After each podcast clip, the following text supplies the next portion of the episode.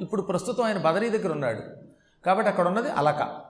ఒల్లల దల్లక జల్లకండ పల్లవిత కదంబ ముకుళ పరిమళ లహరి హల్లోహల మదబంభర మల్లధ్వనులెసగ వెసరె మరుదంకురములు ఈయన ముందుగా అలకా నదీ తీరానికి వెళ్ళాడు. అక్కడ అలకా నది ఇలా ఇలా దొల్లుకుంటూ వెళ్ళిపోతుంది పెద్ద పెద్ద కెరటాలతోటి. ఆ దొల్లుకుంటూ వెళ్ళడం ఏమవుతుందన్నమాట? ఆ కెరటాలకి నీటి తుంపర వచ్చింది ఈ నీటి తుంపర ఒడ్డు మీద తగిలింది. ఆ ఒడ్డు మీద నీళ్ళు పడడం వల్ల అక్కడున్న చెట్లకి ఎప్పటికప్పుడు నీళ్ళు పోయవలసిన అవసరం లేకుండా ఇవే నీళ్ళు పోయడం అవడం వల్ల నీళ్ళతో తడపబడి చెట్లు బాగా పెరిగాయి. ఆ చెట్లల్లో కదంబ వృక్షాలు ఉన్నాయట కదంబాలు కడిమి చెట్లు. ఇక్కడ మన ఆశ్రమంలో కూడా రెండు ఉన్నాయి చూశారు కదా మీరు? ఈ కదంబ వృక్షాలకి ఇంతంత మొగ్గలు వచ్చాయి. ఈ మొగ్గల మీద నుంచి సువాసన వచ్చింది. ఆ సువాసన కొంచెం పెద్ద వాసన కాదనమాట.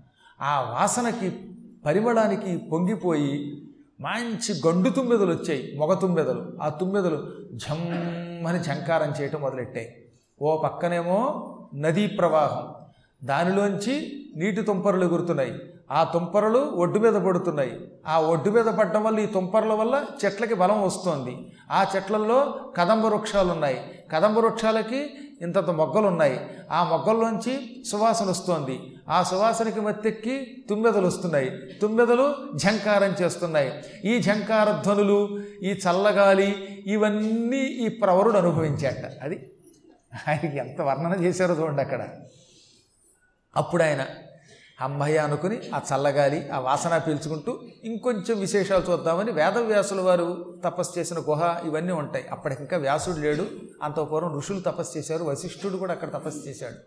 అటువంటి గుహల దగ్గరికి వెళ్ళాడు. అక్కడ మంచి మంచి ఏనుగులు ఉన్నాయి ఆ ఏనుగుల్లో కొన్ని ఏనుగులు తొండం పైకెత్తాయి. అక్కడ అందుగు చెట్లు ఉన్నాయి ఆ అందుగు చెట్ల యొక్క చిగుళ్ళు పిక్కు తింటున్నాయట. తొండములు సాచి అందుగు జిగుళ్ళకు నిక్కు కరుల దంతఛాయ కడలు కొనగా. ఈ అందుగు చెట్ల చిగుళ్ళు పీక్కు తినడానికి వెడుతున్న ఏనుగుల దంతాల మీద సూర్యకాంతి పడింది. దాంతో ఈ ఏనుగు దంతాల కాంతి అక్కడ తలతల మెరుస్తున్నది. అక్కడ కొన్ని పులులు ఉన్నాయి మంచి పులులు పెద్ద పెద్ద పులులు. అందులో తెల్ల పులులు కూడా ఉన్నాయి. అవి అక్కడ పొదరింట్లో శుభ్రంగా తినేసి పడుకుని గుర్రు పెట్టి తిరుగుతున్నాయి. పులులు కూడా బాగా తిన్నాక గుర్రు పెట్టిన తిరుగుతాయి అండోయ్ భలే నిద్రవుతాయి గుర్రు పెట్టి నిద్రవడం అంటే ఏమిటో అప్పుడప్పుడు నేను చూస్తూనే ఉంటాను కదా. హే గుర్రు పెట్టడం వచ్చిందంటే అక్కడ ఉపన్యాసం లేదు ఉపరి సన్యాసము లేదు. అదొక విచిత్రం. ఇక్కడ పులులు నిద్రవుతున్నాయట సెలవుల వనదంశములు మూగి నిర్వెట్ట కోల్పులు పొదరెండ్ల గుర్రకల్లెడగా. పులులు తిని పడుకున్నాయి. వాటి యొక్క దంతాల మధ్యలో ఖాళీ ఉంటుంది. అందువల్ల అవి నిద్రపోతున్నప్పుడు ఆ నోరులా వెళ్ళబెట్టి నిద్రపోతుంటే ఈ నోటిలోకి వెళ్ళే ఖాళీ ఈ దంతాల దగ్గర ఉన్న ఖాళీ ఈ ఖాళీ దగ్గరికి ఇంతంత అడవి ఈగలు వచ్చాయి. ఈ ఈగల పని ఏంటనమాట ఎక్కడ నోరు తెరిచి పట్టుకుంటే నిద్రపోతే మన నోట్లో ఈగలు దూరతాయి మీరు ఎప్పుడో చూడండి నోరు తెరిచి కొంతమంది "ఆ" అని కుర్చీలో పడిపోయి నిద్రపోతారు. ఆ నిద్రపోతున్నప్పుడు లోపలికి ఈగలు పోయి వాడు ఏం వస్తాడు మరి వచ్చేటప్పుడు. అయినా ఈగలకటండి నోట్లో తినడమే కాదు. ఏడాదికి ఒకసారి స్నానం చేసి వచ్చేవాడు నోరు తోముకునేవాడు ఉంటాడు కదా ఆ వాసన అంటే ఈగలకి బాగా ఇష్టం. అందులో పులులు పులులు అసలు పళ్ళు తోముకోవు. అందుకని శుభ్రంగా దంతాలు బయట పెట్టి నిద్రపోతుంటే ఆ దంతాల మీద వాలి ఇటు నుంచి ఇటు ఇటు ఇటు నుంచి ఇటు దూరుతున్నాయిట. దూరుతున్న సమయంలో ఈ పులులు గురకలు పెడుతున్నాయిగా పదనింట్లో. ఆ గురకలకి ఈ వాలినటువంటి ఎగలు ఉలిక్కిమడి ఎగిరిపోతున్నాయిట అది చూశాడు ఆయన. అందుకని కోల్పులు పొదలెండ్ల గురకలెడగా. సెలయేటి ఇసుకలంకల వరాహంబులు మొత్తంబులైతవి ముస్తెలెత్త. ఇంతలో అడవి పందులు కనపడ్డాయి. ఈ అడవి పందులు వచ్చి ఆ గంగానదీ తీరంలో పెద్ద పెద్ద ఇసకలంకలు ఉన్నాయి ఆ ఇసకలంకల దగ్గర ముట్టి పెట్టి ఇలా ఇలా తన్నుతున్నాయి. ఎందుకు తన్నుతున్నాయి? అక్కడ కొన్ని రకాలైనటువంటి గడ్డి ఉంది. ఈ గడ్డికి అడుగున దుంపలు ఉంటాయి ఈ దుంపలు అంటే వాటికి చాలా ఇష్టం అంటాయి అందుకని ఏం చేస్తుందన్నమాట ఈ తుంగగడ్డి అంటారు కదా దొంగగడ్డిగా అడుగున ఉన్నటువంటి దుంపలు పీక్కు తినడానికి అడవి పందులు వచ్చి తవ్వేసి ఆ దుంపలు పీక్కు తిని ఈ గడ్డి ధ్వంసం చేసి మొత్తం ఇసుకంతా విధ్వంసం సృష్టిస్తున్నాయి అనమాట మొత్తం ఇసుకను పాడు చేసి పారేస్తున్నాయి. ఇంకా అప్పుడు ఇంకో తమాషా జరిగింది. అదేమిటో తెలిసిన? మంచి ఎలుగుబంటి ఒకటి ఉంది అక్కడ. ఆ ఎలుగుబంటి వచ్చింది. ఆ ఎలుగుబంటి వచ్చి చెట్లకు వెళ్ళాడుతున్న తేనె పట్టు చూసింది. తేనె పట్టు అంటే ఎలుగుబంటికి చాలా ఇష్టం. పైగా తేనెటీగలు ఎలుగుబంటిని కొట్టలేవు. ఎందుకని ఒళ్ళంతా బొచ్చు కదా. అందువల్ల ఎన్ని ఏగలైనా ఆ శరీరంలో ఉన్న వెంట్రుకల్లో దూరిపోతాయి కానీ కొట్టలేవు. అందుకని ఒక ఎలుగుబంటి వచ్చి ఇంతంత గోళ్ళతోటి ఒక్క దెబ్బ కొట్టిందంటే తేనె పట్టుని. ప్రబల భల్లు కన్నక భల్ల భయత మథన శిథిల మధుకోశ విసర విశీర్ణ మక్షి కాంతరాంతర దంతురిత ఆతపమున పొడమి తెలతండుల న్యాయమున వెలుంగ. మంచి ఎలుగుబంటి వచ్చి ఒక్కసారి తేనె పట్టును కొట్టగానే ఆ తేనె పట్టు మీద ఉన్న ఈగలన్నీ చల్లా చెదరై ఎగురుతున్నాయి. ఈ చల్లా చెదరై ఎగురుతున్న ఈగలన్నీ నల్లగా ఉన్నాయి. ఈ నల్లగా ఉన్న ఈగల మీద అప్పుడే సూర్యుడు ఉదయించడం వల్ల కిరణములు కింద పడుతున్నాయి. ఈగలేమో నల్లగా కిరణములు కిందకు వస్తున్నాయి తెల్లగా. ఈ ఈగల యొక్క నీడ నల్లగా ఆ పక్కన తెల్లగా అంటే నలుపు తెలుపు కాంతి నేల మీద పడుతోంది. ఈ నలుపు తెలుపు కాంతి ఎలా ఉందంటే నువ్వులు బియ్యం కలిసి తగ్గినానికి ఎండబెట్టినట్టుగా ఉన్నాయట. పొడమి తెలతండుల న్యాయమున విలుంగ. తెల అంటే నువ్వులు తండులం అంటే బియ్యం. ఎందుకని? మీరు చూడండి ఒకసారి తుమ్మెదలు ఎగురుతున్నాయి. పైనుంచి సూర్యకిరణం కిందకు వస్తుంది. ఈ కిరణములకి ఏమవుతుందన్నమాట? ఈ నల్ల తుమ్మెదల యొక్క కాంతి కింద నల్లగా పడుతుంది. ఈ నల్లకాంతి తెల్లకాంతి నల్లకాంతి తెల్లకాంతి అందుకని తెలతండుల న్యాయమున వెలుంగ అది చూశాడు ఆయన. ఆనందపడిపోయాడు. అక్కడి నుంచి గంగోత్రి చూశాడు. కేదారం వెళ్ళాడు. అన్నీ చూశాడు. క్షణాల మీద వెళ్ళిపోతున్నాడు ఎక్కడికంటే ఎక్కడికి తెగ వర్ణించుకున్నాడు ఆయన. ఆహాహాహా. ఎటువంటి పవిత్ర స్థలానికి వచ్చాను? ఇక్కడికా నేను రాగలిగాను. ఒకప్పుడు తన శరీరం అంతా శుష్కించిపోతూ ఉండగా సగరుని యొక్క మునిమనువడు అనగా భగీరథుడు నిడుద పెన్నెరి గుంపు నిడుద పెన్నెరి గుంపు జడగట్ట సగరు ముమ్మను మండు తపముగై కొనిన చోటు. పొచ్చడీ కథనంగు పోబెట్టి గిరికన్య పతిగొల్వ ఆయాసపడిన చోటు. వలరాచరాచవాడు అలికాక్షు కనువెచ్చ కరగిన ఎల కనికరపు జోటు. జరట కచ్చపకులేశ్వరు వెన్నుగా నరా జగతికి మిన్నేరు దిగిన చోటు. తపసి ఇల్లాండ్ర చెలువంబు తల్లచి తల్లచి ముల్ను ముచ్చిచ్చును విరాళిగొన్న చోటు.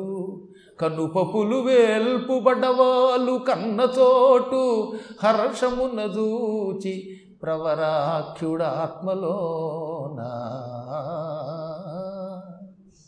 ఒక అద్భుతమైన దృశ్యం అంతా చిత్రీకరించాడు ఇక్కడే. ఆహా ఇక్కడికి గంగ దిగి వచ్చింది. అంటే ఇది గంగ భూమికి దిగి వచ్చిన స్థలం.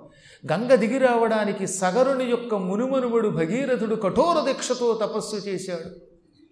ముందు బ్రహ్మ కోసం తపస్సు చేశాడు. బ్రహ్మ నా వల్ల ఉపయోగం లేదు. గంగ కోసం చెయ్యంటే మళ్ళీ గంగ కోసం తపస్సు చేశాడు. అప్పుడు గంగ నేను దిగితే నన్ను శివుడు తప్ప తట్టుకోలేడు. కాబట్టి శివుడి కోసం తపస్సు చెయ్యంటే మళ్ళీ శివుడి కోసం తపస్సు చేశాడు.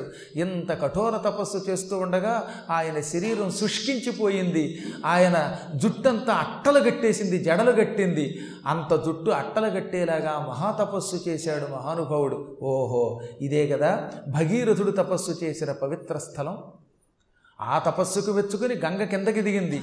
ఆ గంగ శివుడి నెత్తి మీద నుంచి కిందకి దిగుతూ అంటే దబదబ భూమి పగిలి భూమికి అడుగున భూమిని మోస్తున్న కూర్మావతారంతో ఉన్న విష్ణువు యొక్క వీపు కనబడింది.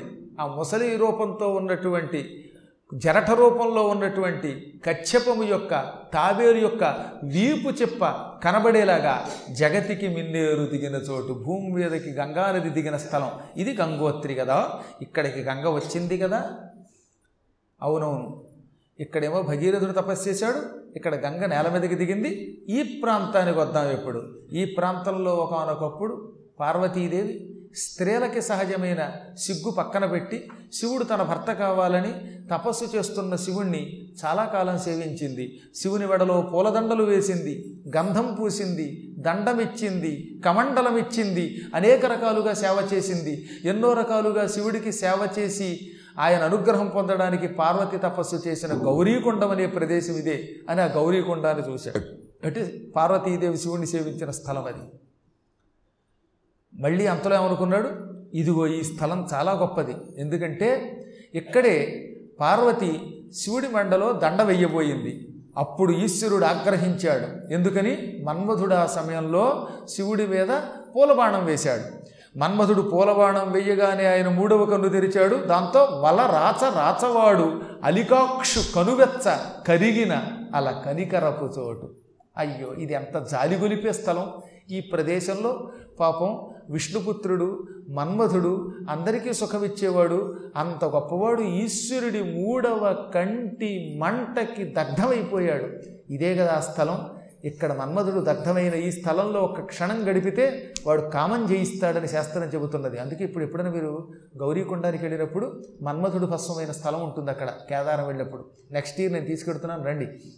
అప్పుడు వచ్చినప్పుడు ఆ స్థలం చూద్దరు కానీ ఆ స్థలంలో అడుగు పెడితే మనం తెలిసి కానీ తెలియక కానీ కామముల వల్ల చేసిన పాపాలు పోతాయిట భవిష్యత్తులో నిష్కాముడవుతాడు భక్తి ముక్తి రెండూ లభిస్తాయి. ఆ దివ్య స్థలం ఇది. అంటే మన్మధుడు భస్వమైన స్థలం ఇది. ఇంకా ఈ స్థలం మరింత గొప్పది. ఇక్కడ ఒకప్పుడు అగ్నిహోత్రుడు సప్త ఋషుల భార్యలను చూశాడు. కామం పొందాడు. వాళ్ళు నా భార్యలు అవ్వాలనుకున్నాడు. అప్పుడు అగ్నిహోత్రుడి భార్య స్వాహాదేవి భయపడింది. ఇదేం భర్త అండి బాబు? ఎంత అగ్నిహోత్రుడైతే మాత్రం సప్త ఋషుల భార్యలు కామించడం ఏమిటి? ఆ ఋషుల భార్యలు ఎంత గొప్పవాళ్ళో తెలిసినా అగ్నిని కూడా భస్మం చేయగలరు.